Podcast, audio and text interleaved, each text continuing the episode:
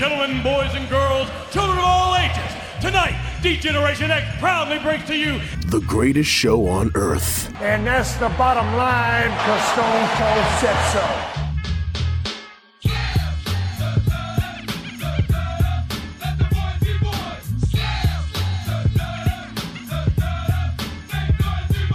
so. Joe Black, Chris Mindell, the Sons of Slam podcast.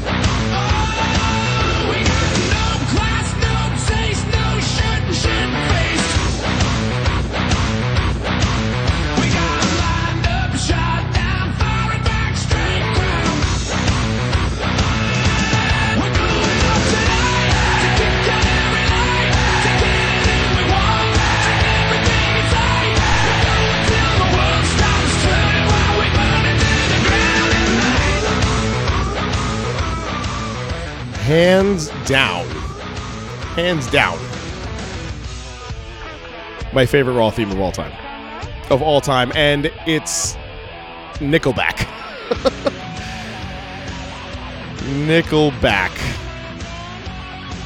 It's such a great song. It's like just hype shit. Workout, put it on your workout mix. Put some Nickelback on there. I was full on planning to have to go on the defensive with all this. How do you figure? Because I was going to come out and say, I think that might be one of, if not the greatest Raw theme song of all time. It's the best Raw theme song of all time. And I don't care what anybody says. This is without debate. I mean, one of my favorite. Might be the greatest Nickelback song of all time. I think it is. Might be the greatest Nickelback song. One of my other favorites was the one that we played, several months ago with NF. Shit. Come again? Yeah. Fuck. We'll get into that. Yeah, I'll figure out what song we'll talk about in a second. Ladies and gentlemen, welcome to the Sons of Slam. My name is Chris Mindell, along with the Reaper, Mr. Joe Black. Sir, what is the deal? What is going on? Nothing really. Nothing new out of the ordinary. Okay.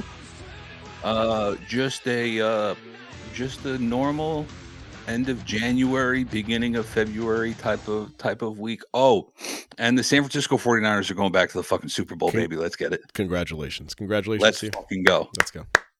The Search was the song I was referring to. Was NF The Search. Yes. One was one of my other favorites too. This one here, which is kind of goes like, if I can get it right. Learning, grabbing my keepsakes, leaving my burdens. Well, I brought a few with me. I'm not perfect. Looking at the view like this concerns me. Picking up the cues, right? That one. But yeah, that doesn't feel like a Nickelback song. Should songs feel like a Nickelback for you to be good? Yes. Photograph. Sure. The other one. Okay. And the other one. Man, dude, this is going to bother me. How You Remind Me? Yes, okay. But I feel like that might not be the one that I was thinking of. Well, let's see here. I have artist. Rockstar. How You Remind Me. Who were we just talking about? This just Burns to the ground. Hero was a great song. Spider-Man. Figured you out. I can't believe we're talking about Nickelback. Yeah, just photograph. That's it. There you go. So it is photograph and how you remind me. Okay. Yeah, those are the two ones. So yes, congratulations to your Niners. Making it to the Bowl of Super Variety. Let's fucking go, boys. Let's fucking go. Not done. Job's not done. Oh shit! Sorry, right, I didn't know. I didn't mean to push that. I'm sorry. I listened. I didn't mean to push that. No, I will talk over you until I'm guaranteed. I didn't mean that. Swift is off. I don't know. I need you to give me a firm head shake up and down. It's off because my headphones are still off, and I'll keep. Okay, it's off. No, it's off. It's off. I don't know. I said to you, yes, right after, sure, that if you play fucking Taylor Swift on this show, I didn't mean to push. I will take my headphones off, and I will talk over the music like an unprofessional idiot. I didn't know that was shit. Sorry. No. So no. I'm sorry. I'm sorry. See, now I'm just going to do the whole show by myself without. I don't know. You could just sit there and look pretty for all I care. I don't know what's going on. I don't know what's going on. I'm sorry. I don't. I'm sorry. You need to stop bullshit. I'm sorry. Okay. I'm sorry. I'm going to put my headphones back on and I'm going to trust you this time. Okay. Okay. All right. Sorry. Again, congratulations to your name. I'm sorry. No. That's it. I'm sorry. I don't know what that. Again, it's like seeping into subconscious. I'm not playing anything. It's all just going into your subconscious. It's all your. This is all on you. Anyway. I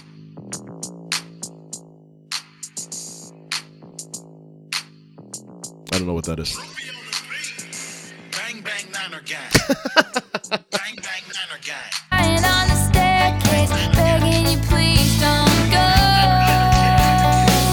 And I said, Julio, take me somewhere we can be alone. Bang bang Niner gang. Against all odds, weathered the storm, built for combat and battle, young hyenas in uniform. We play no games with the opposition. We active. Let the whistle be the bell. We gon' get out what we got mad at. Many a trapper, many a filler. 49ers got the loudest fans in the NF. I tried to tell them we back and we never left and we got hurt. My stadium starting to feel like candlestick car. All right. I'm eating your ass. All right, so this is all done. All done. The homie Ricky Wall take a picture. Them was my neighbors in 96. R.I.P. Dwight Clark. Who the hell is that, by the way? I'm a Niner forever, like rights and life. Who is that? Niner Empire into the world. I'm going to kill you. I'm going to boot you off this call. All right. Joe is very sensitive about his Niners. I'm sorry. I'm so sorry. Anyway. All right. Now that we've got that out of the way. That is E40, the greatest rapper to come out of the Bay Area ever. Gotcha. Sing about it. I don't want to hear no more shit about it, okay? Bang Bang Niner Gang. Thank you. Bang Bang Niner Gang, baby. So it'll be E40 versus T-Swizzle for the right to be called champions of the Super Bowl. Yeah, okay. All E40 right. Went up against Eminem last week. How did that work out for him? Huh? Oh, God have mercy on my soul. All right, so anyway. I don't know what you have against Taylor Swift. I have nothing against Taylor Swift. Hmm. Okay, I enjoy a few of her songs. But however, she is the enemy for the next 2 weeks because she chose a side. She chose a man. Someone. She chose a man who happens to be on that side. Exactly. Right. All fine and good. Sure. Stand by your man. Sure. Absolutely. I'm going to stand by my men. Okay? It is full blown no Taylor Swift until after the Super Bowl. I didn't listen to fucking Eminem for a week. It is featured very prominently on my workout playlist. Mm. It was difficult to get around. That's a little insane. No?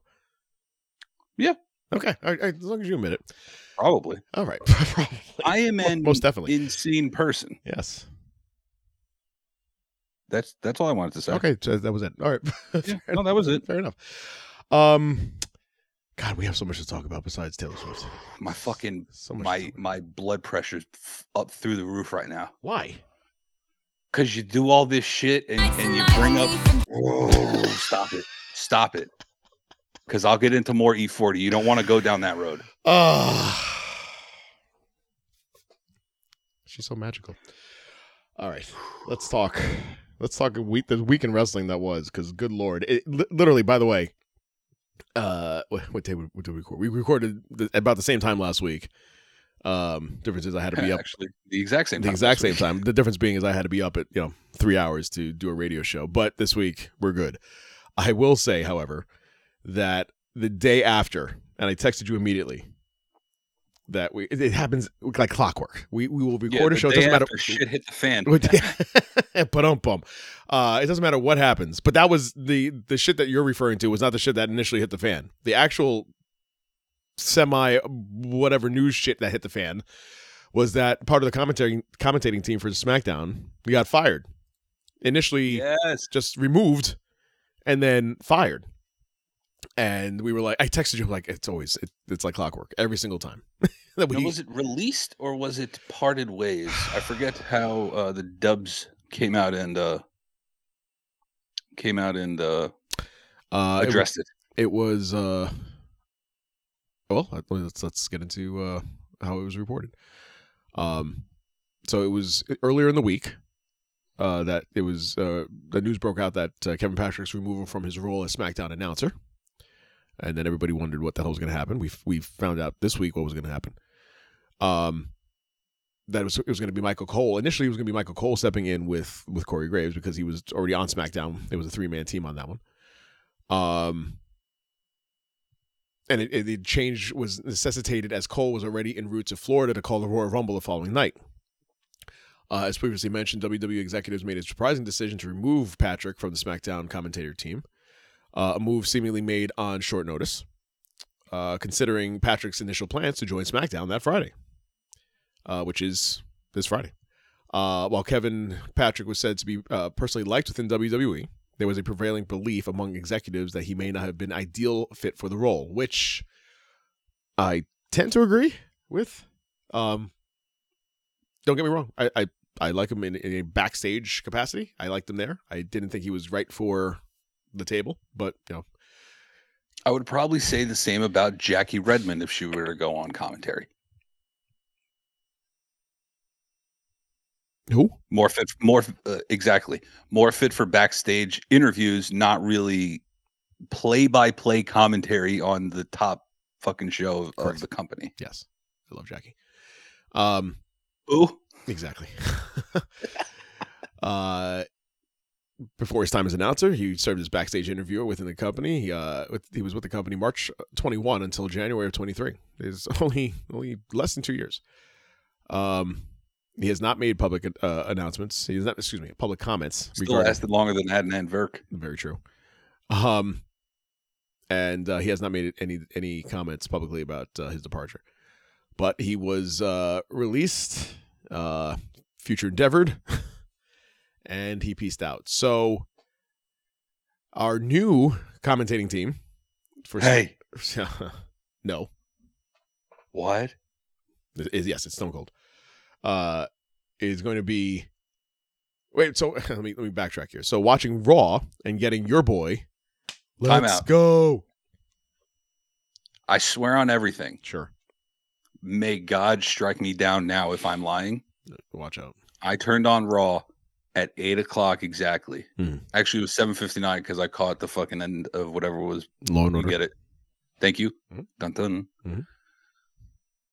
I see the opening of Raw, and then I see just nobody talking and the camera just panning through the crowd, and I said in my head, hey, and then right after I hear hey, and I go, holy shit, he's here. Oh my God, that's fucking nuts. And he called it. So we have your boy Pat McAfee on Monday nights with Raw, which moved one of my favorites, Wade Barrett. I enjoy him tremendously. And so come to find out in the next hour or so that he is being moved to Friday, with the lead being Mr. Corey Graves. Where good on him. Shinsuke is on Raw. Ah, damn it. which is perfect. So he gets on the table. He can do his thing. It's not. Yeah. Okay. Yes. That. Okay. Come back to me. Come back to me. I'll give you that one. I forgot about that. Is that what you were pointing at? Because you want him on the table doing the guitar thing while No. But Boogs isn't there anymore. But he can still get on the table. He can, but now it just doesn't make any sense because he was doing it because how much Boogs was hyping him up. Oh, with the guitar, right? You have two of the best people to ever say Shinsuke's finishing move, and they're both not on the neither one of them. Oh, they're on SmackDown. Is on the call with Shinsuke. Yeah, Corey Graves is pretty good at that. So is Wade Barrett. He is very good at it. Yes, yeah, they both are. Here's another question. Sure. Where is Bronson Reed? Raw. Again, what the fuck? Wade Barrett has one of the best tsunami calls in history. What are we doing? I love it. I love that Pat's back. Don't get me wrong, but I'm just thinking about the commentary part aspect of it.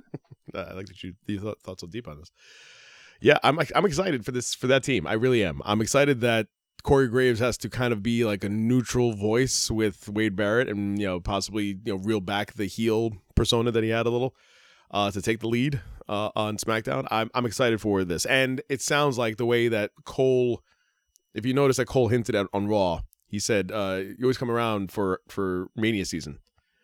So this might be, and he said it was another run. So I can assume it's going to be at least till WrestleMania. Yeah. Possibly a little further, but not much more. I'm taking what he said on Raw, that hint, it's going from January, this Monday, up until Mania. I could see that as well. I could see it also stretching all the way till the Netflix deal. Till next year. Yeah. Okay. Oh wait, no. What am I thinking? It's 25. It's not gonna go past fucking September. I was gonna say I didn't think it was gonna be full year. Once college football starts. Oh yeah, he's done. He's done. He's out. Absolutely. There's no way he's gonna have to do his show on Thursday. Yeah. He's gonna have to fly to wherever College Game Day is on Friday. Mm-hmm. He's gonna have to do his show from there on Friday. Then he's going to have to do College Game Day on Saturday, fly home on Sunday, and then go right to Raw. I mean, the man works, and we know that. But, I mean, Pat, you got a little baby girl at home. Yeah. Maybe you don't need to do College Game Day. That's the payday. That's the huge payday. Yeah. Yeah. So, and the exposure, too, let's be honest. Speaking of exposure, get to that in a second. Freaking bump. I got all the segues today. I really do. This is gonna be a fun one. How about Solo Sikoa having to delete his Twitter, his account after old tweets from school resurface? Now you'd think that it would be like, dropping n-words, dropping calling someone that might be mentally disabled, the R word, I want to get this down pat once and for all. Sure. Solo Sikoa. Yes. Uso brother. Yes. Uso brother. Yes. Noted Uso brother. Mm-hmm. Noted Uso. Some would say. Noted Uso.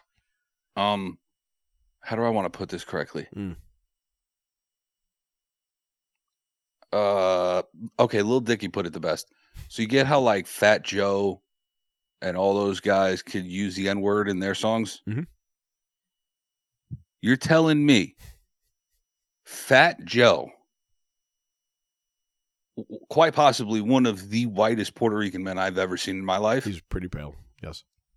Can use the N-word in his songs. But Solo Sikoa, I'm not saying it was the N-word that was in his freaking tweets. It wasn't. Or whatever. It wasn't. All right. But if it was that, I see no issue. All right. Well, good for you. No, I was prefacing by saying it's not as bad as that. Why he had to delete the tweets here or the actual account itself. Well, you could have stopped me before I dug myself a hole. No, you do your thing. You cut me off and you just took the shovel and just started digging. So I'm just, have at it. That's fine. What I'm saying is he can say it, I think, right? What would you say? Yes?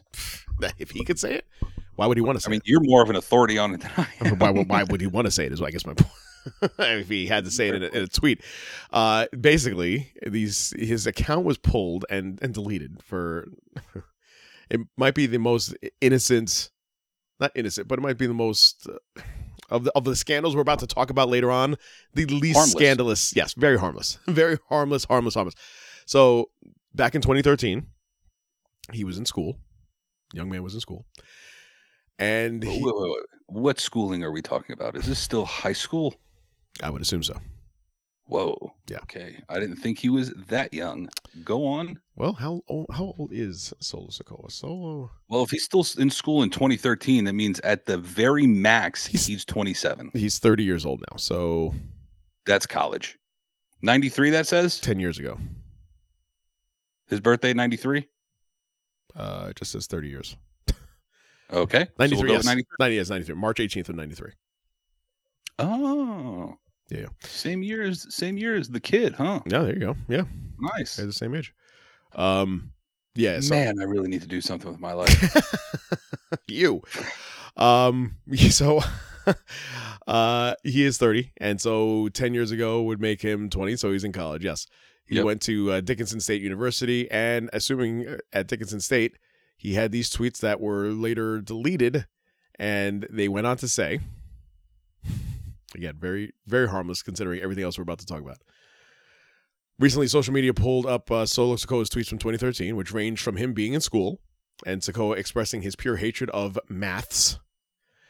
In another tweet, he asked if someone could pick him up from school. And the tweet, basically, quote, was 12-16-13, history and math, with a globe emoji and statistics emoji next to the math. 11-21, this is going backwards. 11-21-13, damn shit, ... I hate math, angry face. 10-29-13, hate math, exclamation point, mad face. 10-24-13, I hate math, angry face. On June 11th of 13, damn, could someone pick me up from school? ? Ladies and gentlemen, that's it. Those are the tweets. And they basically, because they were so salacious that he had to block some people on Twitter and then deleted the entire account. I think that's just wrestling Twitter, commandeering someone's comment section. By the way, also, just so you know, the tweets come from at WWE Solo Sikoa, which is his current handle now. And then if you just go back, you can change your handle, but you still have the same tweets. You just go back in time and see the tweets. So it's funny that, you know, it's Solo and then it's at WWE Solo Sikoa with all these tweets that were eventually. Why wouldn't you just get a new Twitter at that point? Why would you not just get a new Twitter at that point? Use your fucking old one as a fake Twitter. Hey, WWE Solo Sikoa, not your real name. Nah. You could still have a fucking Twitter under your real name, and 3/4 of the people are not going to get it. Very true. Unbelievable with some things. It's crazy what some people get canceled for nowadays. Speaking of canceled. Wait, hold on. Hold on. Before you get there, I don't know how many more I have left. There's one more tweet. I found another tweet. This was to at You Only Live Once, Solo Sikoa. This is back in 2013? This is back in 2013. I'm looking at your pretty face. Reminds me how beautiful it is, like the month of May. Not 2013, sorry. Oh my God, I was going to say. Not 2013. This is more recent. There's no date attached to this one. Not in the tweet either, which is weird. But yeah, that all got deleted. So maybe that one too. But that wasn't saying like, you know, like things like, you know, poop on me or, you know. No, that's, well, now who's the master of segues? No, that just sounds like a creep. Looking at your pretty face reminds me how beautiful it is, like the month of May. Aw, that's sweet. It's okay.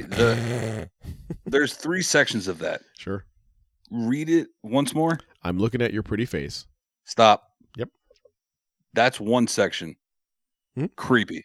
Okay. Next part. Reminds me how beautiful it is. Like the month of May. Stop. All right. That next part. Mm-hmm. Cute. Yes. So creepy and cute all at the same time. Creepy, cute, mm-hmm. dumb. What does the month of May have to do with beauty? April showers bring May flowers. No, I answered my own question. No, it's my girl, Temptations. Is it? I got sunshine on a cloudy day. And it's cold outside like the month of May. Right? All right. I guess you say nothing makes me feel this way. My girl. There you go. My girl. That's mine. Say it. It's talking about my girl. Thank you. My girl. My girl. No. Yeah. The vocal stylings. So that was. I have a very big thing about like if you do something like that, you have to at least finish it. Sorry. Yeah, if you say two my girls, you have to have that third one there, or else I'll go crazy. I'm here to help. I'm only here to help. Is that OCD? I think that might be OCD. It might be. I'm only here to help. All right. Let's talk. God, let's just get into it. Do we want to make a sandwich? Do we want to go? Okay, hang on. No. Let me get there. Hang on. Please explain yourself. Hang on. Yeah. Reel the rod in your mind back. Oh. Hey now. Hey. Pause. Stop it. Pause that rod. I'm gonna let you take this one. Go ahead. Do you want to get into this first, or do you want to get into the Royal Rumble first? You want to save the Rumble for the end? I'd rather have a happy ending. Yeah, that's good. Some might say you would want to finish. Yes. God. Oh man, writes itself. We have a we're down this week in Vince McMahon's scandal news. We're down one person in executive TKO land. Vincent Kennedy McMahon has resigned from the board of trustees at no longer chairman of the board of the directors of the TKO group. Why? Well, one person by the name of Janelle Grant has come out again. If you remember the name Janelle Grant, she is the person who brought on the lawsuit against him the first time, which when he, a couple years ago, when he then stepped down and took a pause from the company. A break, if you will, to kind of settle the score. And then to have a settlement with said Janelle Grant, to which then the settlement was not paid in full. And apparently there was only $1 million paid to this settlement. And then she brought back another lawsuit against McMahon and John Laurinaitis and WWE, saying that she was used in a sex trafficking capacity.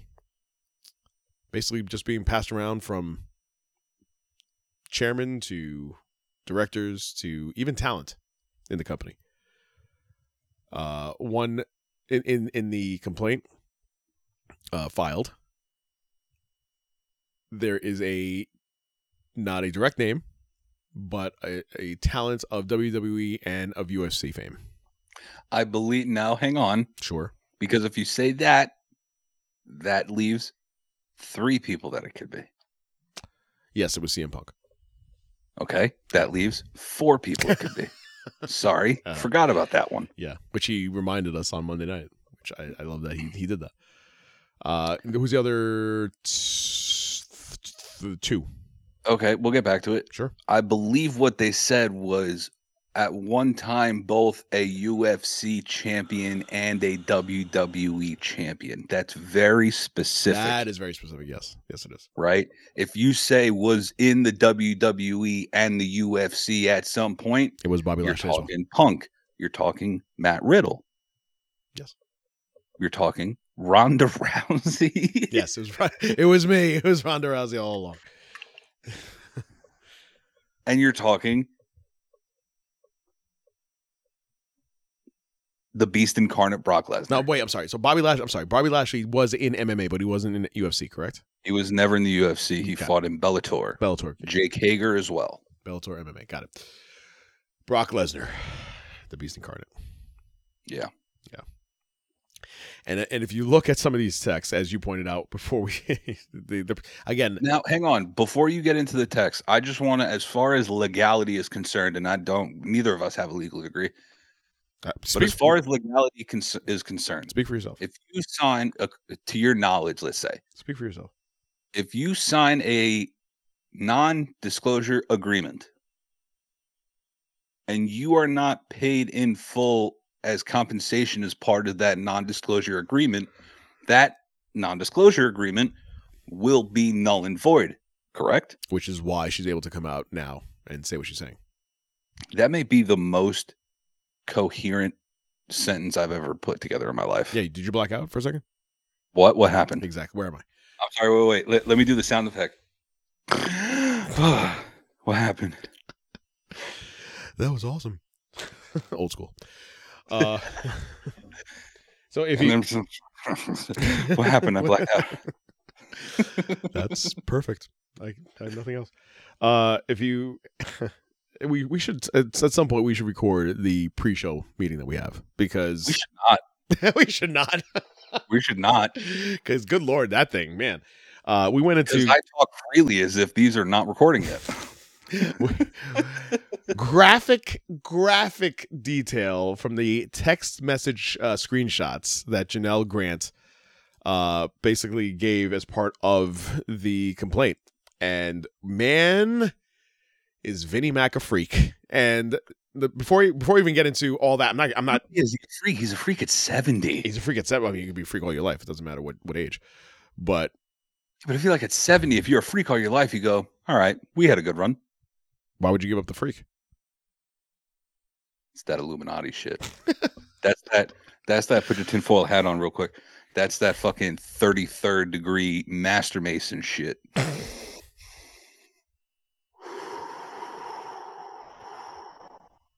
It's heavy. It's heavy stuff. You don't know. Look it up.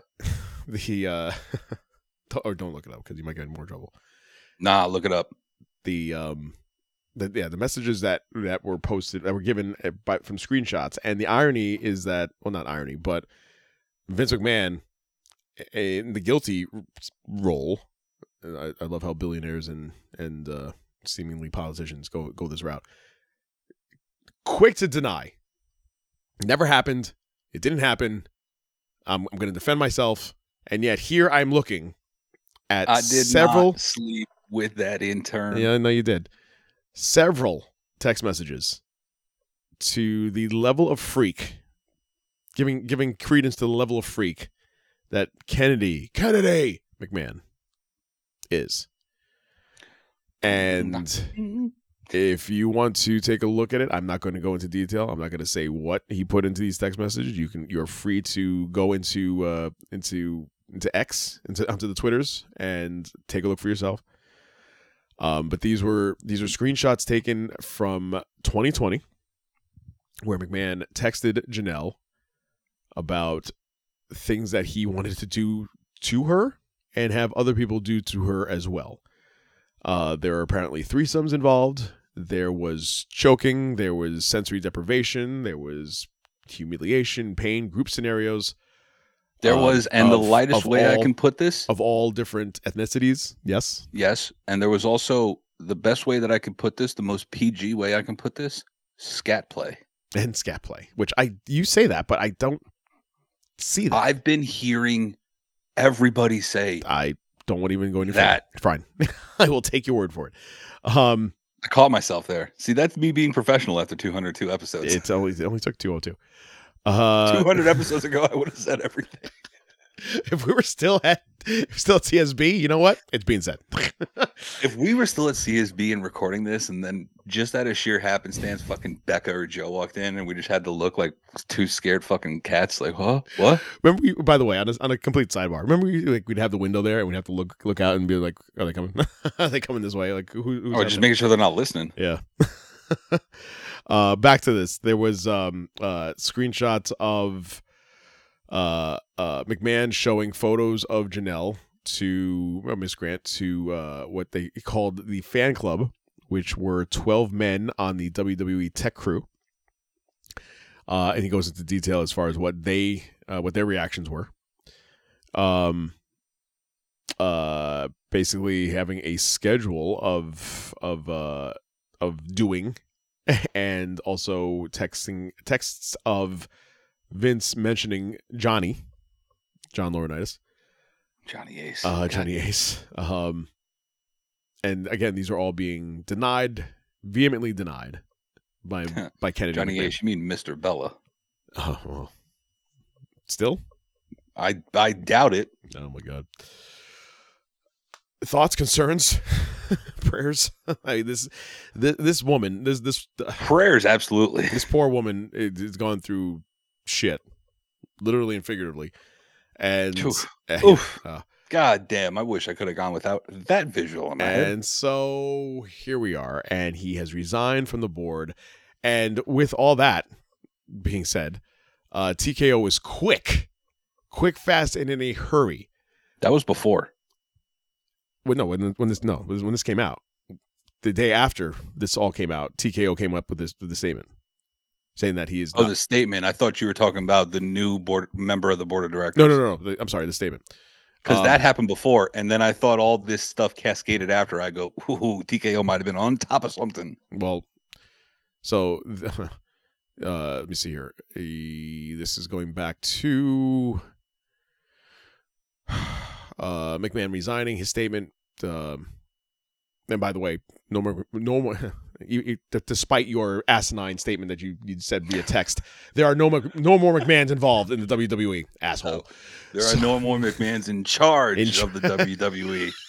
I will mute you right now. Vince said, quote, out of respect for the WWE universe, the extraordinary TKO business and its board members and shareholders, partners and constituents, and all the employees and superstars who helped make WWE into the global leader it is today, I have decided to resign from my executive chairmanship and the TKO board of directors effective immediately. And that sounds like someone who is absolutely innocent. TKO, the parent company behind both WWE and UFC, submitted an SEC filing in relation to McMahon's resignation. This filing, which was released Monday morning, said the following. On January 26, 2024, Vincent K. McMahon notified the board of directors, otherwise known as the board, of TKO Group Holdings of his resignation from his positions as executive chair and a member of the board in any other positions, employment or otherwise, he has at TKO and its subsidiaries, in each case with immediate effect as of January 26, 2024.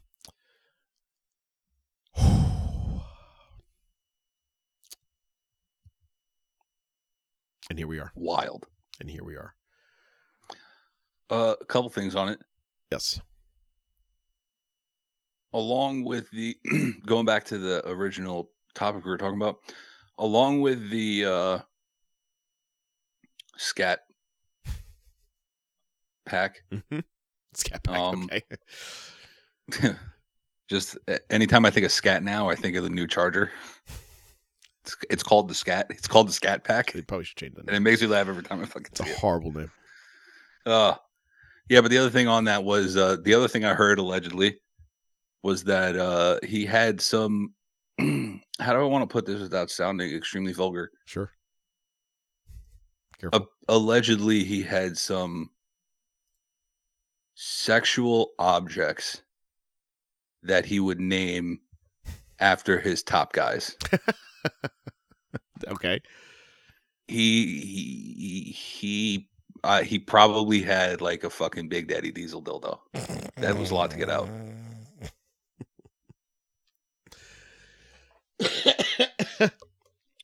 Speechless? Wow. All right. That's all it took. Yeah, The Rock. The Rock. It was just The Rock. The other statement made by TKO, very quick to come out and basically say that he's had no control whatsoever. Mr. McMahon does not control TKO, nor does he oversee the day-to-day operations of WWE. While this matter predates our TKO executive team's tenure at the company, we take Ms. Grant's horrific allegations very seriously and are addressing this matter internally. And then that's when he resigned. Well, they could have just said that it predates TKO as a company. Yeah. Yeah. That's all you had to say. That's all I had to say. But they were just quick to be like, nope, this happened all before. Make sure that it has nothing to do with TKO and anything related to this right now. I'm sure Ari was like, you got to go. This is a bad look. Especially even, announcing The Rock as part of one of the newest members of the TKO board. And then all this shit goes down. And the memes went flying in as, if you saw him, it was very funny, where it was basically this guy walking into this room with the Rock's face plastered on it. And then there's one guy in the corner choking himself, and that was Vince. There was another guy trying to fix something in the corner. That was a Triple H with his face plastered on. John Laurinaitis is on the floor with a bag on his head. Like, it was a whole scenario. And basically The Rock, like, walking in on, like, what the hell am I getting myself into? This is, it really is a speechless thing, because it is a shit situation. It really is a shit situation. And I don't want to use that word again, but, thank you for using that. It was right there. I had to do it. Absolutely sucks that this woman, Miss Grant, had to go through all this just to keep her job. The other thing was that they lived in the same building. I'm just coming. Vince McMahon is living in a building. He lived in the same building as this woman. Wherever in Connecticut it was, that's where they were living. So that's how. And she. I don't like to hear that. He should have a fucking mansion. He got her a McMansion. He got her this, he got her this job with WWE, and things kind of just went off the rails from there. As of Royal Rumble, they Slim Jim in their sponsorship had put a pause on their sponsorship until this whole thing went down with him resigning, and then they came back in. If you watched Rumble, they were clearly a part of the sponsorship of that show. Cody Rhodes during the presser admitted that there was a dark cloud over WWE while this whole thing was going down. Triple H refused to make any comments. Triple H, Dan tiptoed around that fucking topic. He was like a master, dancing around. Mr. Levesque didn't want to take any questions on that. Cody said he said, quote, I know as far as the news was concerned, we were finding it out and reading the same thing that you guys were reading. When you said it, the dark cloud, certainly, clearly TKO, Nick Khan, and the board took it seriously. As far as the future, I don't know the answer to that. And I think somewhere there really is a basic tenet to that this group, from more than ever, from a roster standpoint, it's a family. It's just...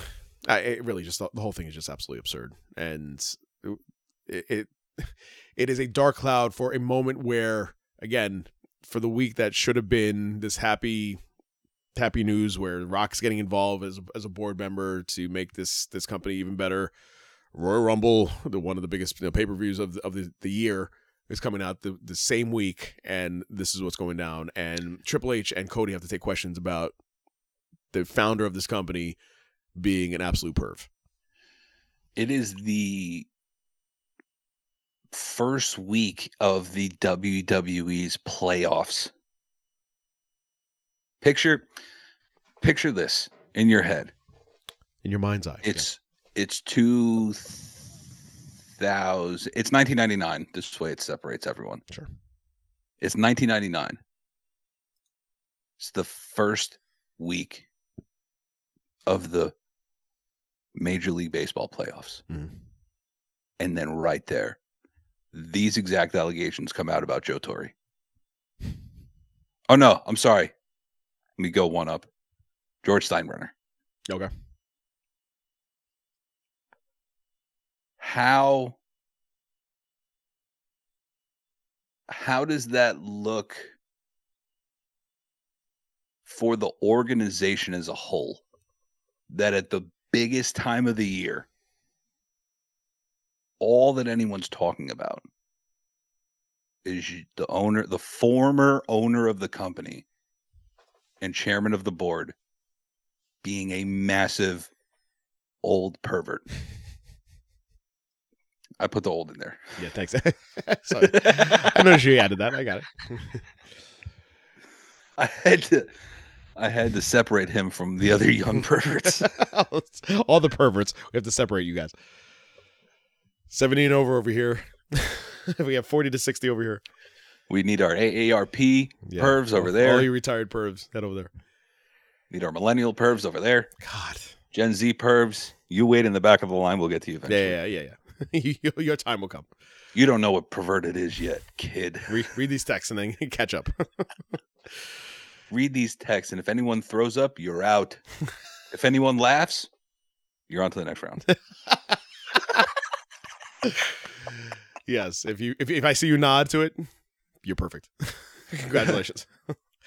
If I see you nod to it, I will do the exact meme of Jurassic Park. Which is? Forget the guy's name, but it's when he takes off his glasses when he first sees a dinosaur. Oh. The only person whose name I can confidently say from Jurassic Park in real life is Jeff Goldblum. Jeff Goldblum. Is Lee Diamond Phillips in those? That's not a thing, though. No? No. Laura Dern. Samuel L. Jackson. Jackson? Yeah. I'm going to have to rewatch those movies again. He was one of the, not the scientists, he was one of the tech guys in the downstairs working the computer. Well, see, now that's not believable. How dare you? Why? Because he's black? No. You racist fuck. You racist fuck. You racist motherfucker. How dare you? I'm sorry. It's a little difficult for me to believe that the same guy that says, I'm so goddamn tired of these motherfucking snakes on this motherfucking plane is the same guy who can play a tech nerd. Sorry about it. Yeah. I take that back, though. I see him as Nick Fury. I get it. Okay.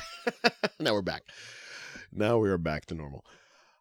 Any other thoughts before we move on from this topic of insanity? We're not going to really get to it because only I watched it and you did it. But the only thing I really have that it's not the only thing that stood out to me because there was a lot of good matches tonight on Dynamite.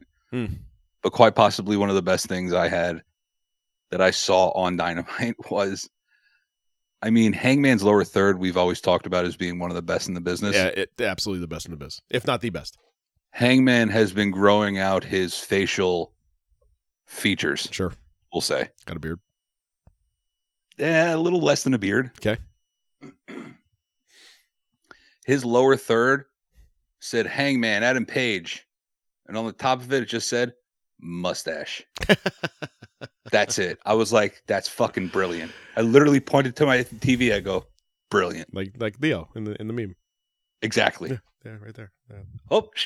That. It's very funny.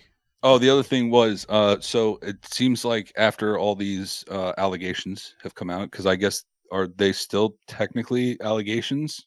Until it goes to trial. Yeah, okay. Thank you. Sure.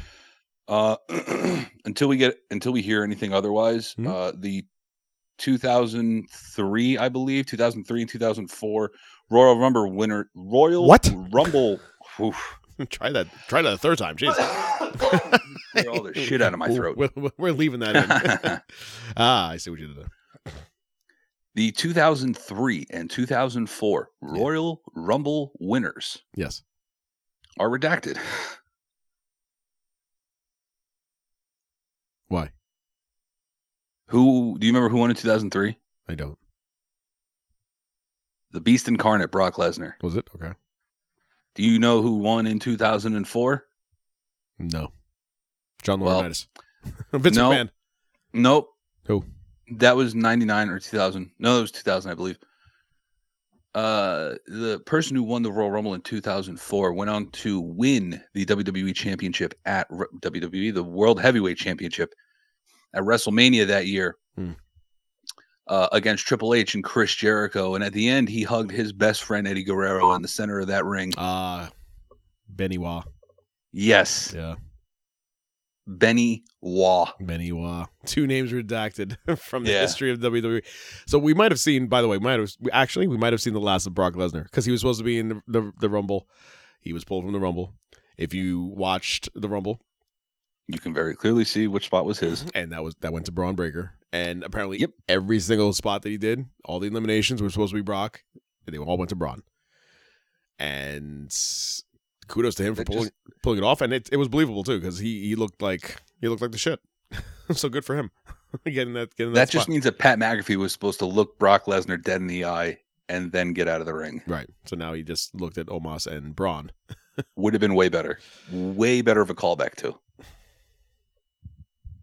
Okay. I didn't even think about that, but all right. Pat McAfee goes on the show the next day, right? Just think about this. Pat McAfee goes on his show the next day, and he goes, "Are you kidding me? I stared at that man. He's not even human. He's the person that we put out on the front line to go fight the aliens. I stared him right in the eye, and I remember what he did to our fucking office."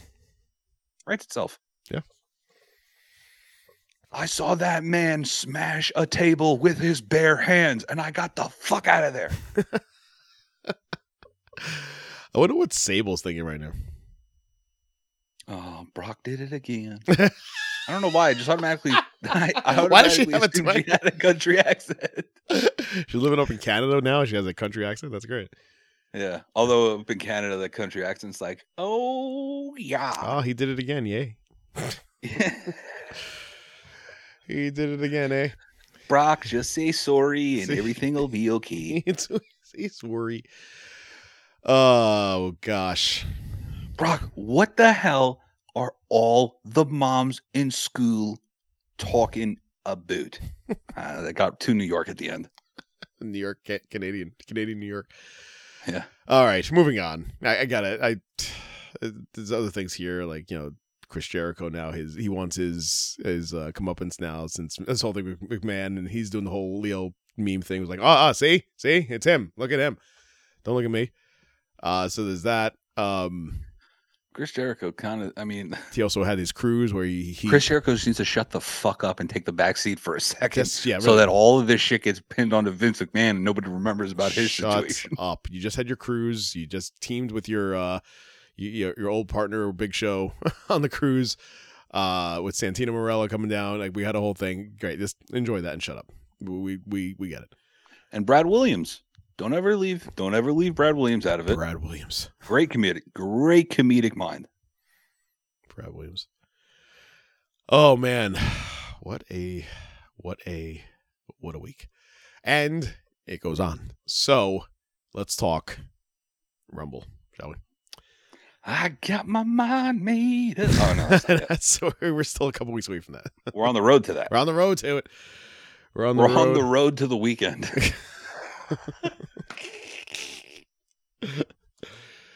Oh man, we're almost there. Don't do it. Don't do it yet. Don't do it. I'm not Please doing, don't. I'm not doing Just anything. Don't do it. I'm not doing anything. Don't fucking do it. I'm not doing anything. I can hear you typing. That's enough. Damn it. All right. That's what we call in the business a teaser. A teaser. That's a several month teaser. To the Rumble, shall we? Shall we go? And this year, unlike last year where we started off with the boys, this year we started off with the girls. Your number one entrant, Natalya. Your number two entrant, Naomi. Naomi of TNA fame. And I'm not gonna lie, when I first heard that music, I go, "Who the fuck is this?" And then I go, "Oh, the lights are out. Oh my God, I know who that is. It's Naomi." And she's back since November of 22 when she walked out with Sasha Banks, number two. Man, I was really hoping that 30 hit and you just hear fucking Sasha's name. Yeah, I know. But we did get, I mean. Beggars can't be choosers. I do. You know what? I got to tell you.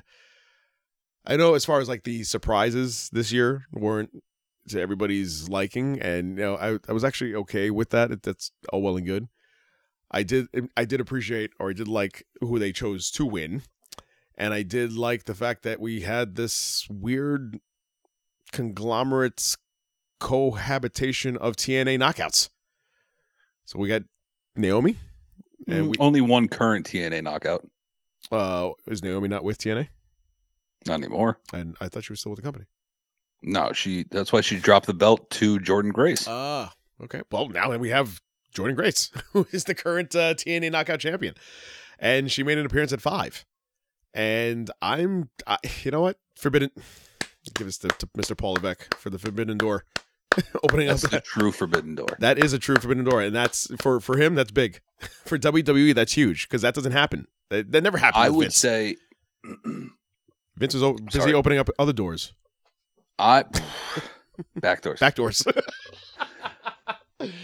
God, I love you. Go ahead. I'm quick on the trigger. I would argue that this is more of a breaking of the forbidden door than what Mickey James did a few years back. Because Mickey James did also appear in the Royal Rumble with the TNA Knockouts Championship and had an okay showing. But everybody knows, if you watch the WWE, you know who Mickey James is. Yeah. Also, if you pay attention and you're a mark, the way that people who are listening to this show are, you know that it quite possibly wasn't that difficult to get Jordynne Grace on the show. Why? Because you can have Mickey pick up the phone and then put it right down and then go right next to bed in her and go, hey, what do you think about Jordynne Grace being in the Royal Rumble? Right. And Nick Aldis would go, I think that's brilliant. I don't know what kind of accent he has. I don't know what kind of accent you're going. You just pick an accent for everybody. You just like you go. Well, because see, if I do a typical British accent, it's going to sound too Cockney and like fucking Will Ospreay. But that's the best. There's going to be a bruv in there somewhere, and he just doesn't have that. I don't know where his accent's from. Nick, Will Ospreay should be a Kingsman. Like he really. Oh. You are. By the way, I mean, he's perfect. Tell me, he's perfect. If for you Kingsman. Tell me. That the Kingsman, that the character in the Kingsman is not known as Eggsy, was actually based loosely off of Will Ospreay's life, I believe it. I would tell you right now, it was based fully off of Will Ospreay's life. Now that I don't believe. He is a Kingsman. He is a assassin. That I just around. Want if Will Ospreay was on Cameo, I would just ask him to say Oxford's not brogues. Manners maketh the man. I just wanted to say that. Yo, did I tell you what I was going to do for Halloween last year? Yes. Oh God, I mean, that would have been great. I might do it for this year. You can tell the rest of the audience if they don't remember. Well, I wanted to start with that first to see if I told you or not, to see if this would be a surprise. Okay, good. For Halloween last year, I wanted to put on the suit that I have, get full fucking dandied up. Look up the word dandy, and you'll get it. Sure. And then get at work they have a real nice umbrella that one of the residents left there like a year ago or whatever, and I was going to take it. And I have clear blue light blocking sunglasses. Mm-hmm. And I was going to go full blown Kingsman gimmick. I was going to walk in, I was going to shut the door. Manners click, make it click, man, chink. And then just take a rocks glass right across the fucking hall. If you tried that though, with the rocks glass with the umbrella, and it literally just go right into the side wall. There's no way it's going near anybody that you'd want it to go near. Fun times. Anyway, no, it's gonna go on the ground because I'm gonna get it from like up top, and then I'm just literally just gonna drag it off the table. Yeah. That's what's gonna happen. I drag it off the table, pick it up, and then throw it at somebody because there's no way it's happening. With the umbrella. We digress. The eventual winner, spoiler alert, number 3 was Bayley. Bang, bang, baby. There you go. Congratulations on your fellow Bang Bang member. Never mind. Go on. Yeah, never mind. What are you saying? I'm trying to go the Fatal Four Way. Yeah, Fatal Four Way. Yeah. Fatal Four Way. Wait, no, hang on. No, we still back more. To the women. We still have more. Bianca Belair. One big. I'm getting there. Bianca Belair entering at 10. Kairi Sane at 11. Ooh. Let's see here. Chelsea Green, who, by the way, you know what? I'm giving applause to Chelsea Green. She took the most heat and the most shit and the most bumps of anybody in this entire match, and I'm all for it.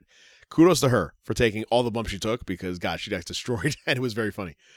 Nothing will ever beat her performance in GCW when she was Matt Cardona's heater, when he faced, I believe it was Jimmy Lloyd, one-on-one in Atlantic City somewhere. Okay. And to distract Jimmy Lloyd for Matt Cardona to pick up the win, she flashed him in the entire crowd. With stickers on her nipples. Yeah, still counts. And it's on still counts. It's all over the place on the interwebs. Go find it. Yep.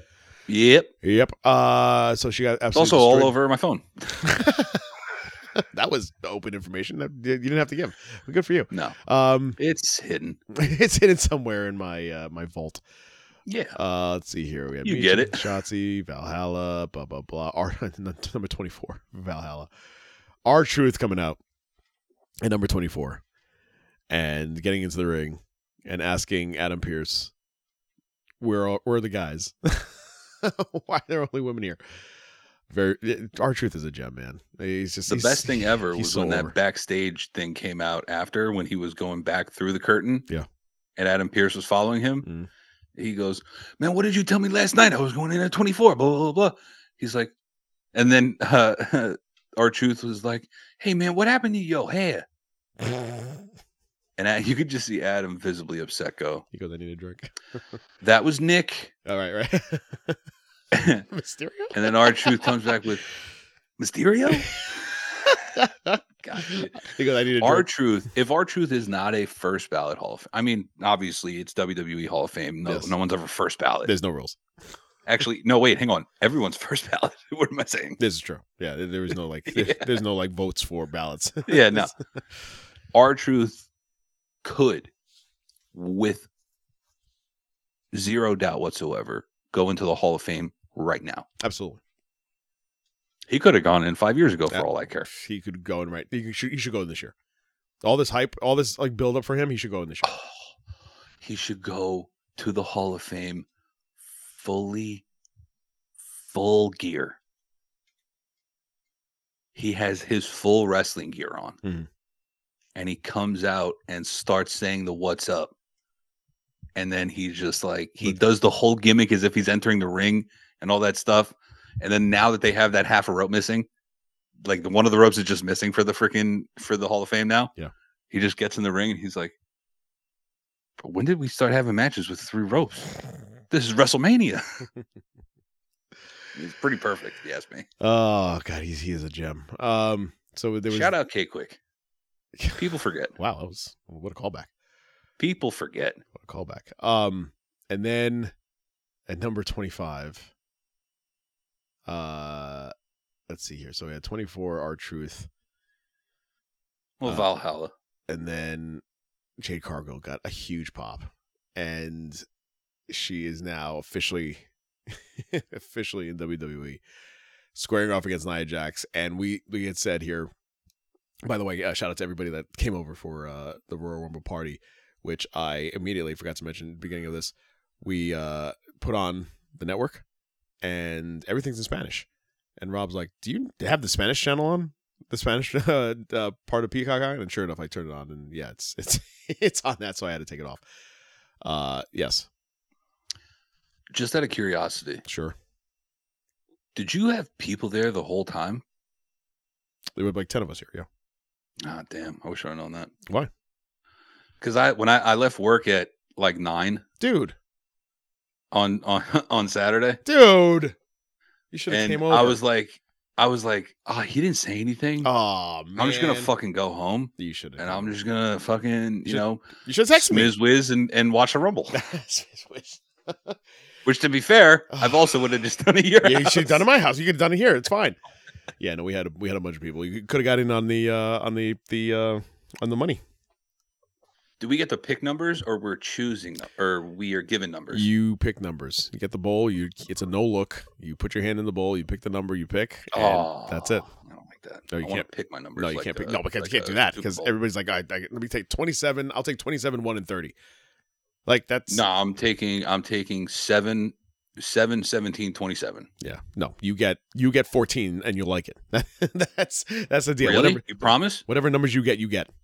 You promise I'll get 14. Whatever numbers you get, you get. It's my favorite number. That's why I asked. Okay. Whatever numbers you said get. 14, and I go, "Oh, he knows." Of all the numbers. Oh, he knows. Of all the numbers. Whatever number you get. Of all the numbers you could have. There's legitimately an infinite amount of numbers, and you pick the only one that I care about. There's only 30. There's only 30 numbers. But you can't be number 19. Well, yes. Yeah. All right. I know what you meant. There's only 30 numbers. You got number 19. How about that? You get 19, and you like it.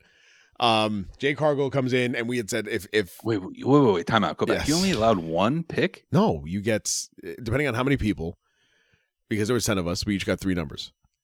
And okay, those three numbers, we like $2 each. And so what if it's not divisible evenly? Then, which we had in the beginning of the night, we removed two numbers. House, like the house gets it. The house got it, and then it carried over to the. It would have carried over to the men's. The pot would have carried. The pot would have carried over to the men's rumble. Oh, if the two numbers that weren't picked, that number one, it would the cash would have carried over to the men's rumble. Ooh, I like that. Yeah, but that didn't happen anyway. We had said though while we were here that if Jade and Jax square up and Jax goes over the rope, like if she puts Jade over, it's great like that, and it's exactly what happened. Nia Jax got picked up. She actually picked up Jade, reversed it. She picked up Nia, slammed her on the mat, kicked her in the face, put her in a for a body slam position, threw her over the rope. And that was the appearance, and that did wonders for her. I guarantee. Like she was over before, she was way over to the point where if you go online on Ringside News, there's a video of Michael Cole losing his shit, yeah, losing his absolute shit, and it's great to watch. Pat McAfee, the three of them, just go absolutely nuts because Jay Cargill threw out Nia Jax. What a spot! What a moment! And then the two of them with between her and. Bianca Belair squaring up, another great moment. Like the women's Royal Rumble for me was a botchy kind of affair.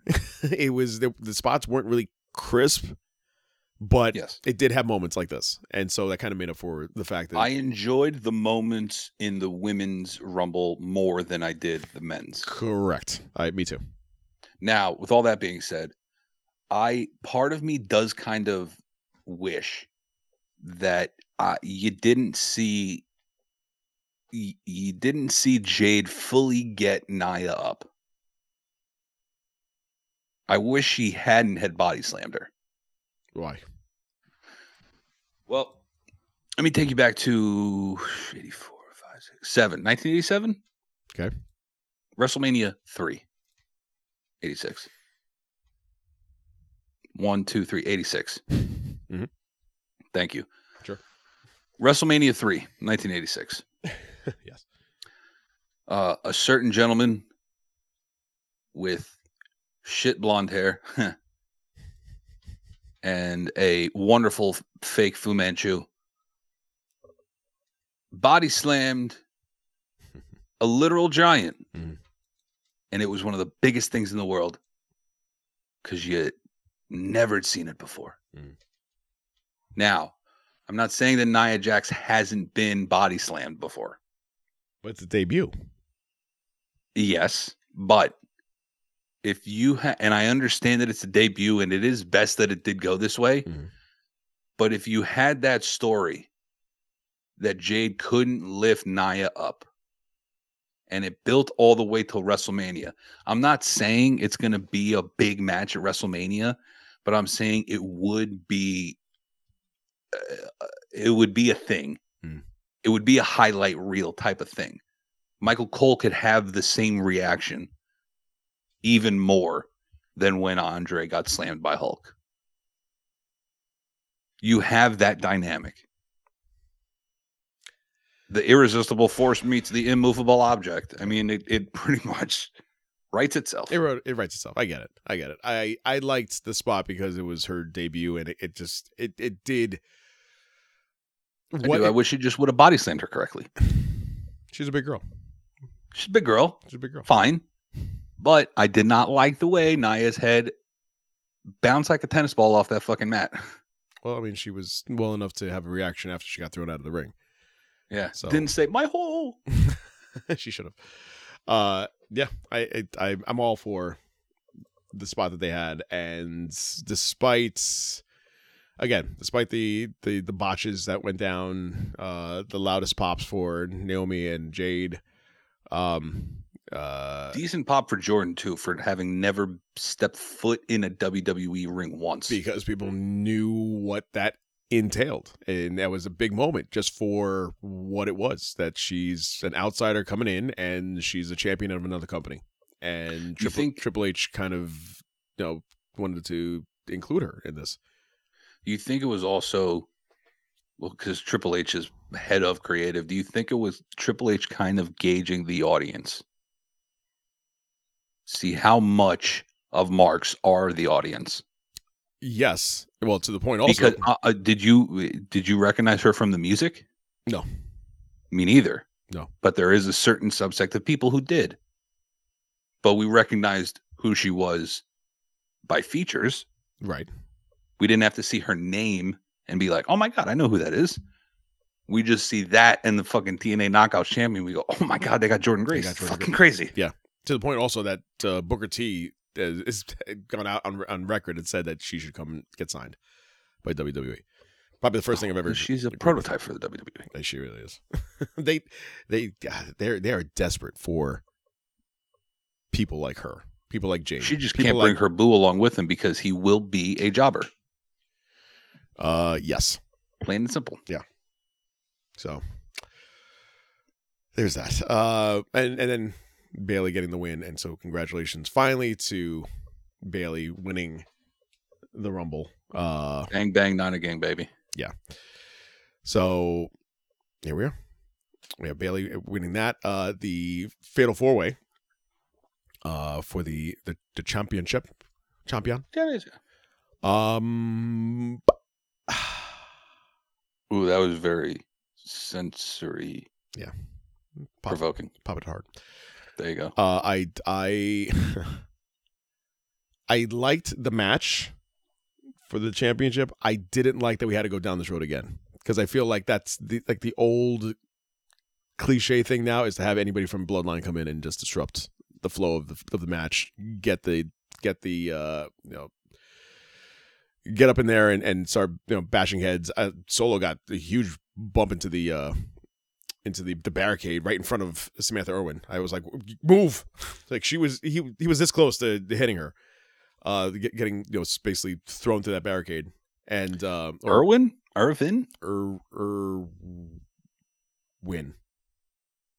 Is it really? Is it? Irvin. You have me. I've always thought it was Samantha Irvin, and now you have me questioning myself because of how confident it is. Irvin. I'm sorry, Irwin. Okay. Irvin. I'm sorry, I'm an ass. Irvin, Samantha Irvin, got almost hit by. I just hear Irwin, I go, crikey. By Irvin, almost got smacked by math hater Solo Sikoa. Very close. I was like, who the fuck is that? He should be announced by that name by going forward. The math hater Solo Sikoa. I did not like that they had to pull that out again to go down that road. So it is what it is. Roman retains, and we'll get to more of him later on. And then the Logan Paul match for the United States Championship against Kevin Owens, ending in a motherfucking DQ because of the stupidest reason. He was holding on to the brass knucks, and I enjoyed the match. I dislike a DQ for a pay-per-view. Go on. I will kind of agree with your assessment of not liking a DQ ending in a pay-per-view match or a premium live event match. Or either one, sure. But in this case, This is the best way I can put it. Please. How much do we get on refs in any sport? It's always about blown calls.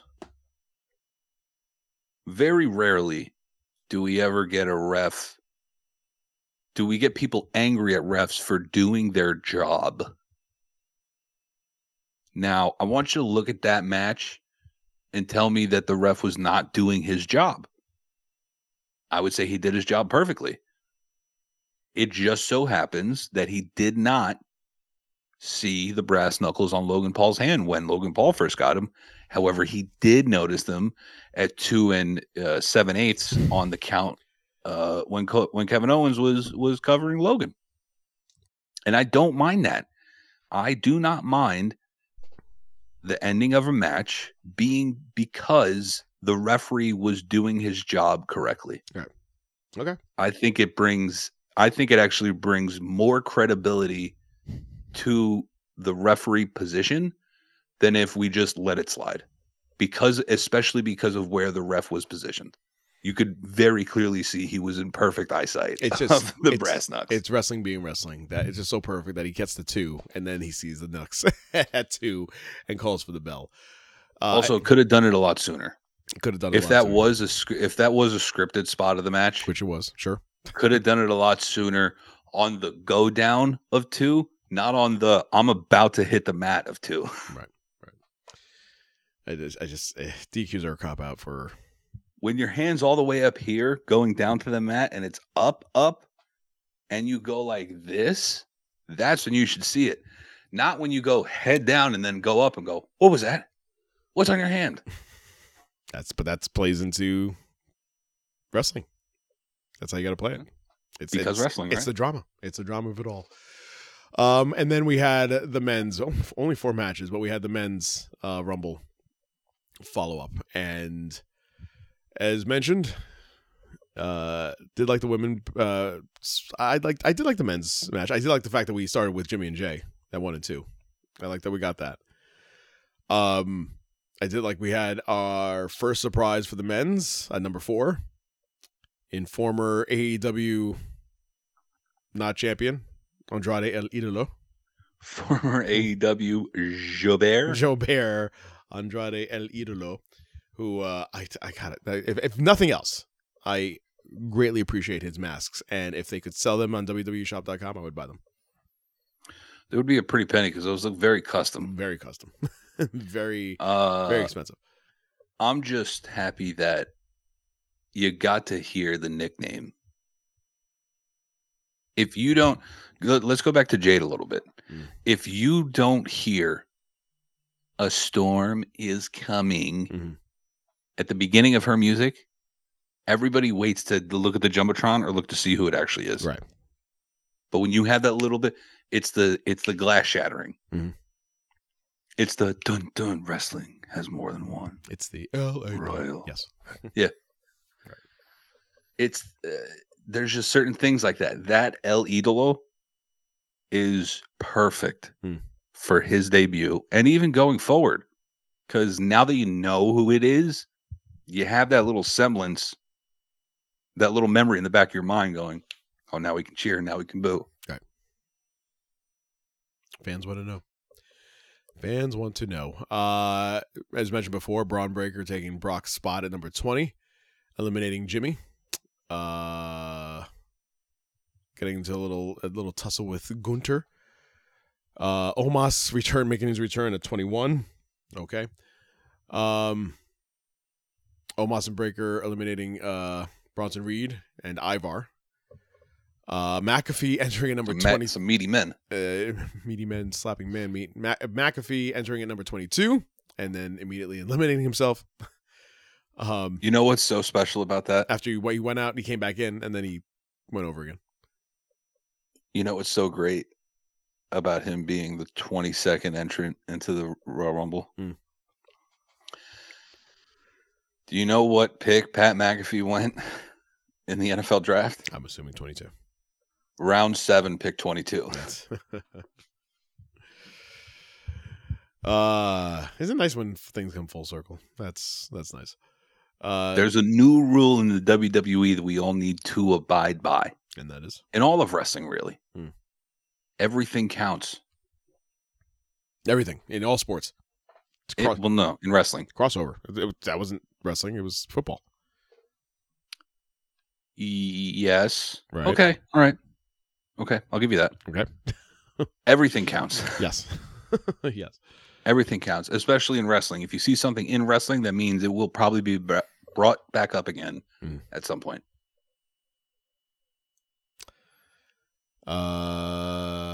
McDonough at 23, and then now Truth at 24 again. Ah, you mean Nick Mysterio. Nick Mysterio coming in at Truth coming in at 24, throwing McDonough into the ring, and then God, I love Truth. Waits for the tag from Dom. I love Michael Cole for pointing out that He's not holding the tag rope. Oh man. And then Dominic was trying to get was about to get thrown out, and he stops I think it was The Miz? I forgot. So someone was trying to throw him out, and he disrupted him from getting tossed. Nick Mysterio. Number 27, Punk coming in. First time in 10 years that he's been in the Rumble. Let's see here. McIntyre, number 29. Let's see. It was final six was Gunther, Punk, Rhodes, McIntyre, Priest, and Zayn at number 30. Sami Zayn coming in at 30. Final two. I had Gunther, by the way, in the pot, and then he got tossed, so I was loser on that one. But final two were Punk and Rhodes. Punk getting Punk propping up Rhodes for a second GTS after he got the first one. Rhodes caught the knee, took the ankle, and hurled Punk over the ropes. And Rhodes is as the fourth superstar to win consecutive Royal Rumble matches, and the first to do it in 26 years. Fifth technically, and it was only 20 years actually. What do you mean fifth? It's the fifth ever to go back to back. Fourth. Fifth. I just said fourth. I'm telling you, it's the fifth. Who's the fifth? Redacted. Hulk Hogan, Shawn Michaels, Stone Cold. Redacted. By who? Redacted went back to back, 2003, 2004. Oh, we said it earlier. Oh, not the same name. That's what I'm going by. I'm going by saying not redacted. Redacted. Yeah, yes. No. Yeah, it's a black photo. It's the same person. You're an asshole. And then getting the Punk sadness sitting on the floor, and then little do we know that he tore a tricep. Tore a tricep. And he will be out 6 months, and he will miss fucking WrestleMania. This guy can't catch a break. I was sad by that. I was sad by that because things were altered obviously for Raw when he comes out and he does his promo. And God bless him for taking that hit by Drew McIntyre and getting stomped on his arm by this large man to send him off. And that also. One begot another as far as the ball rolling where things needs to be altered. The whole promo with Cody Rhodes and Seth Rollins then got added, because if Punk can't go after Rollins, we have this new storyline. And so we're at this crossroads to see where Cody picks whether it's Reigns, how dare you, whether it's Reigns or Seth. I'm still hoping it's Reigns. But I do appreciate that, because I want to see at 40, I want to see him finish the story with Reigns. It's only right. And shout out to Rob, who was here Saturday, who's saying that he wanted to see Rock and Reigns. And I was like, you know what? I can appreciate that match, but in the overall arc of importance to what's happening now in this era of WWE, the man is Cody Rhodes. Not only is the man Cody Rhodes, and you had asked the question a couple weeks ago as far as can you see him being the champion of the company? And at the time, not really. Honestly, I couldn't see it. But they have put him twice now as the winner of this Rumble. And not only is that the case, but this is WrestleMania 40. Nobody's really talking about the fact that it's 40. It's a big number. And so for him not to finish this round number. It's a round number. It's an even number. For him not to finish the story at WrestleMania 40 of all places, and for him to finish the Royal Rumble the way he did by pointing at Reigns and having their stare-off go on, he needs to do it there. And kudos to Rock for possibly doing something, but I honestly think that's going to happen at Saudi, because that'll be the big payday.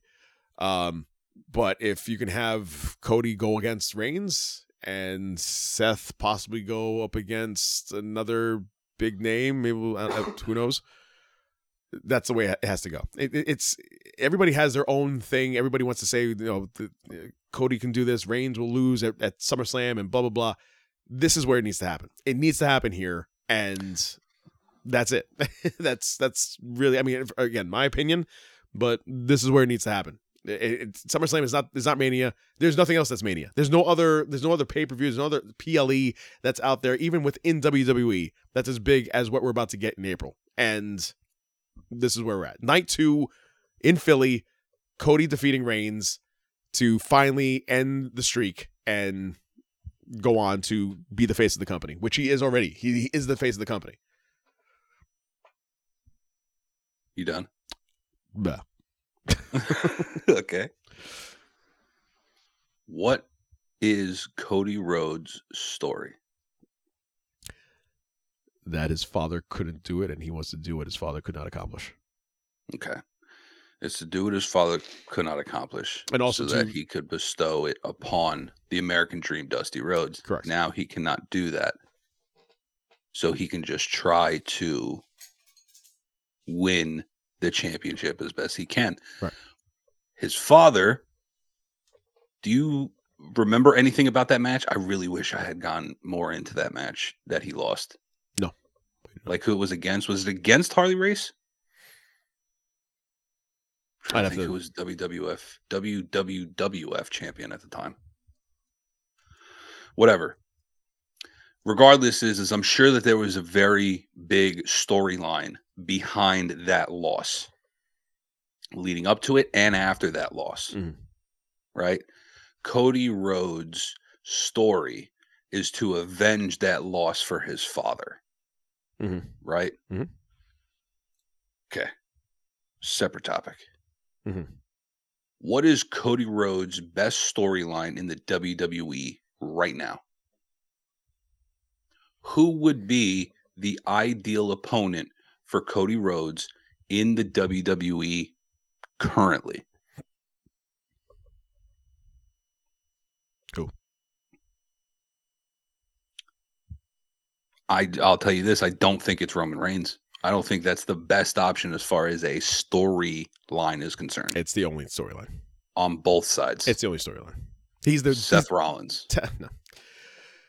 Top face, top heel. That's it. This is wrestling. This is how it goes. You take your biggest name and your other biggest name, you put them together. You have Hogan, you have Giant. You put them together. You have Hogan, you have Savage. You put them together. You have Stone Cold and you have The Rock. You put them together.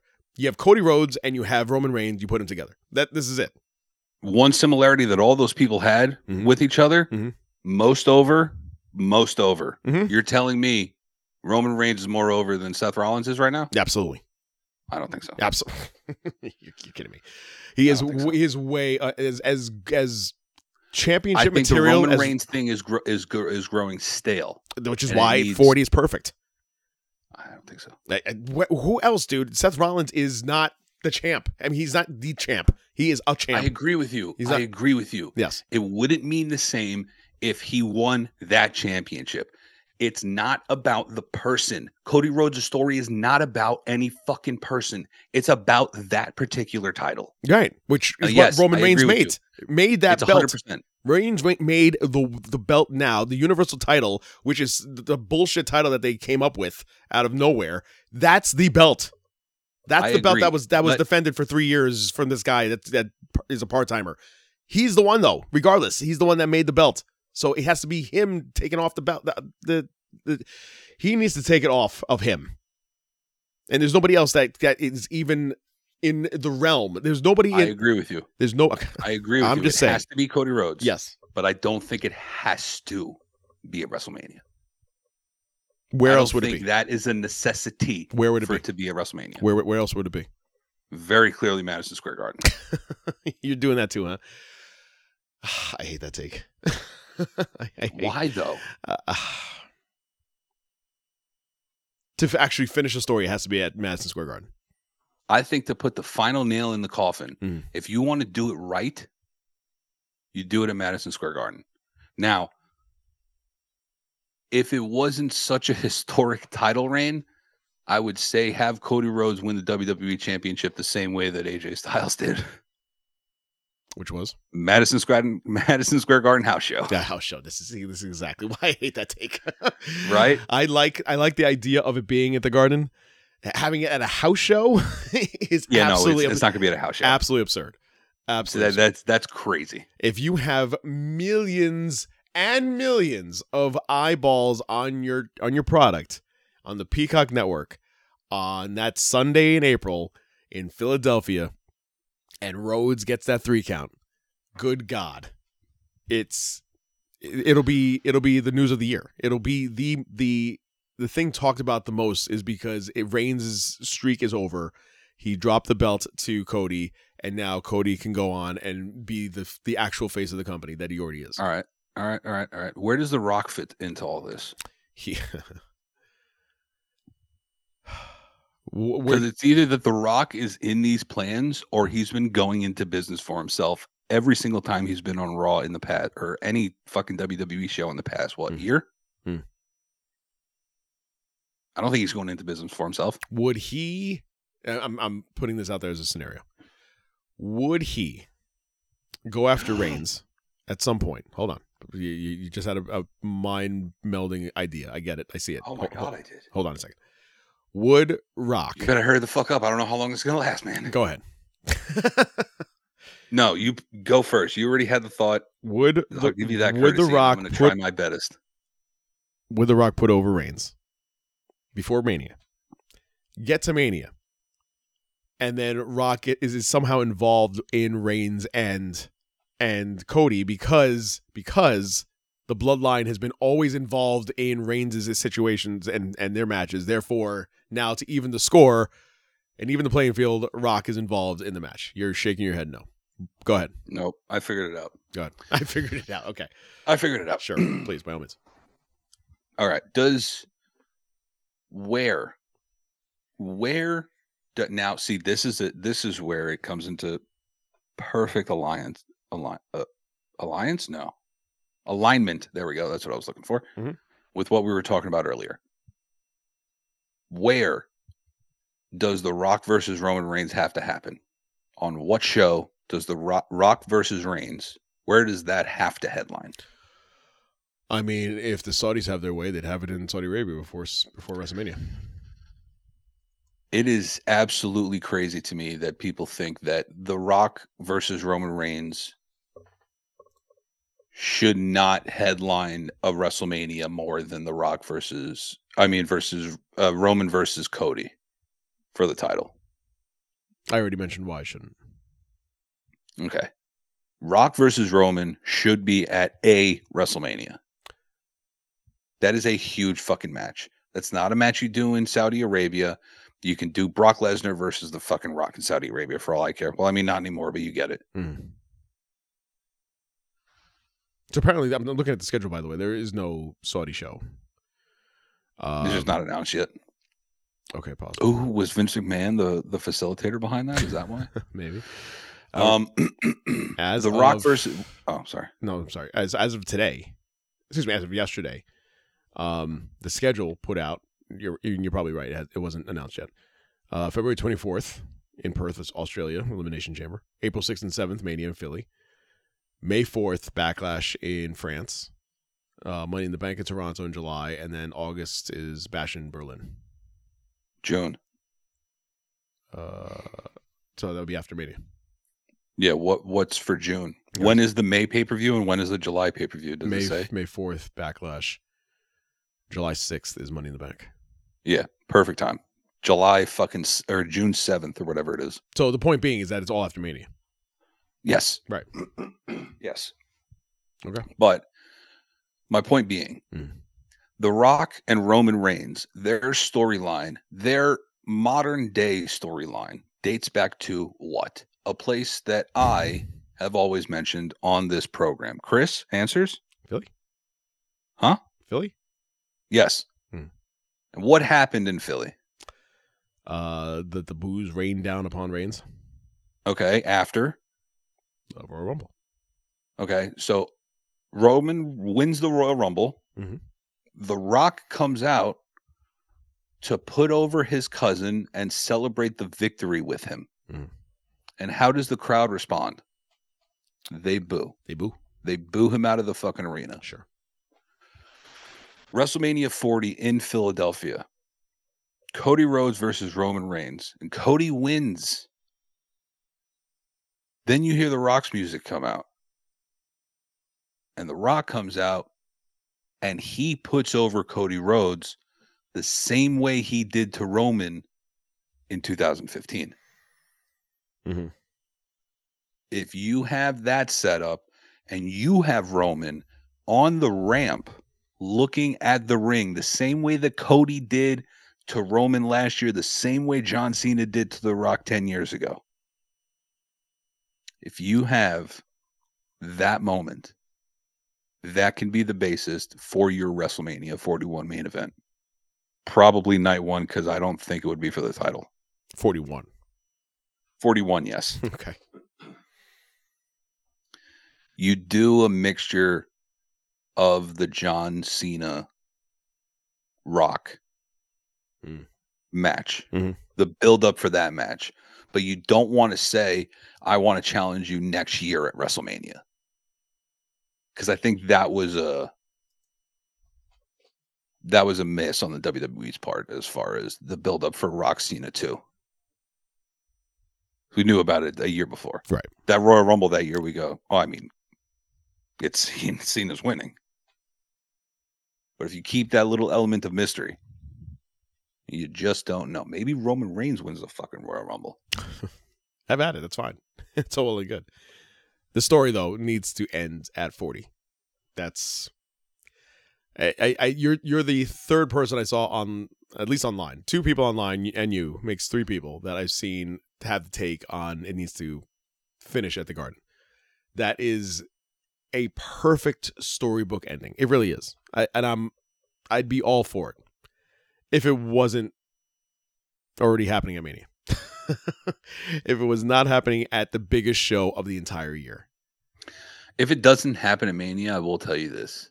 If you're going to have it in front of 18,000 people, then what the hell are we doing? Go ahead. I'm sorry. That first show of ours after WrestleMania, I will be so unbearable about how much I was right. I want my drop back and everything. Mm-hmm. Hit my fucking music. I'll do the whole shebang. All right. I'll do it all for you. I will do it all for you.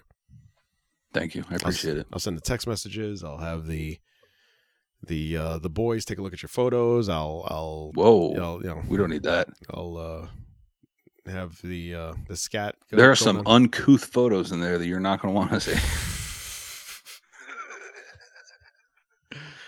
That was my word of the day. I'm glad I got it in. Uncouth. God, is there anything else we need to talk about before we head on up? No. Okay. And on that note, enjoyed my favorite PLE of the year, Rumble. I was thoroughly entertained, as per usual. And I'll hopefully get to do it again next year. I would like to. That is a place, by the way, that is on my bucket list of PLEs. Like, I've never been to a Rumble. I want to go to a Rumble. And they apparently now can only be in warm weather cities since we're doing arenas now. So... You know, if it's stadiums, you mean stadiums, right? So if arenas still have covers on them. Well, so did Tropicana Field is a stadium. It has a cover. It's dumb, yes, yes. Every arena is closed, enclosed, I should say. Sure. But then you have the weird ones like fucking SoFi Stadium that has half fucking inside, half outside. But it's like you could be dry sitting at your seat in SoFi Stadium, but when you're going to get a hot dog, you can slip and fall on your ass because of the rain. It's wild. Stupid stadium. Stupid team. Yeah. Stupid teams. Stupid. Fucking stupid. Stupid teams. Hate them. Anyway, on that note, let's close things out. Don't. Oh, no. I swear to Christ. No. What? Nothing. Nothing at all. Know what you're talking about. Guys, thank you so very much for what no. What no you better get it correct. No, don't do it. Guys, thank you so very much for hitting us up on Twitter, Sons of Slam Show. No, wait, don't say what that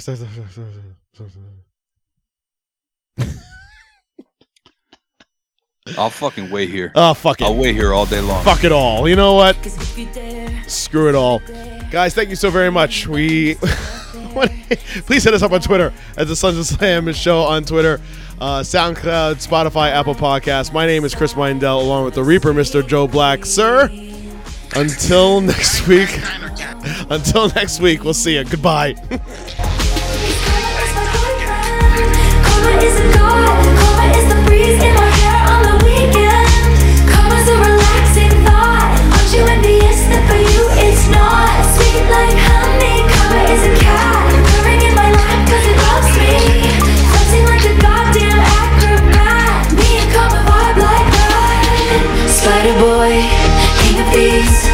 Your little webs of opacity, my panties made your crown. I'm not letting you win this war. The Sons of Slam Podcast.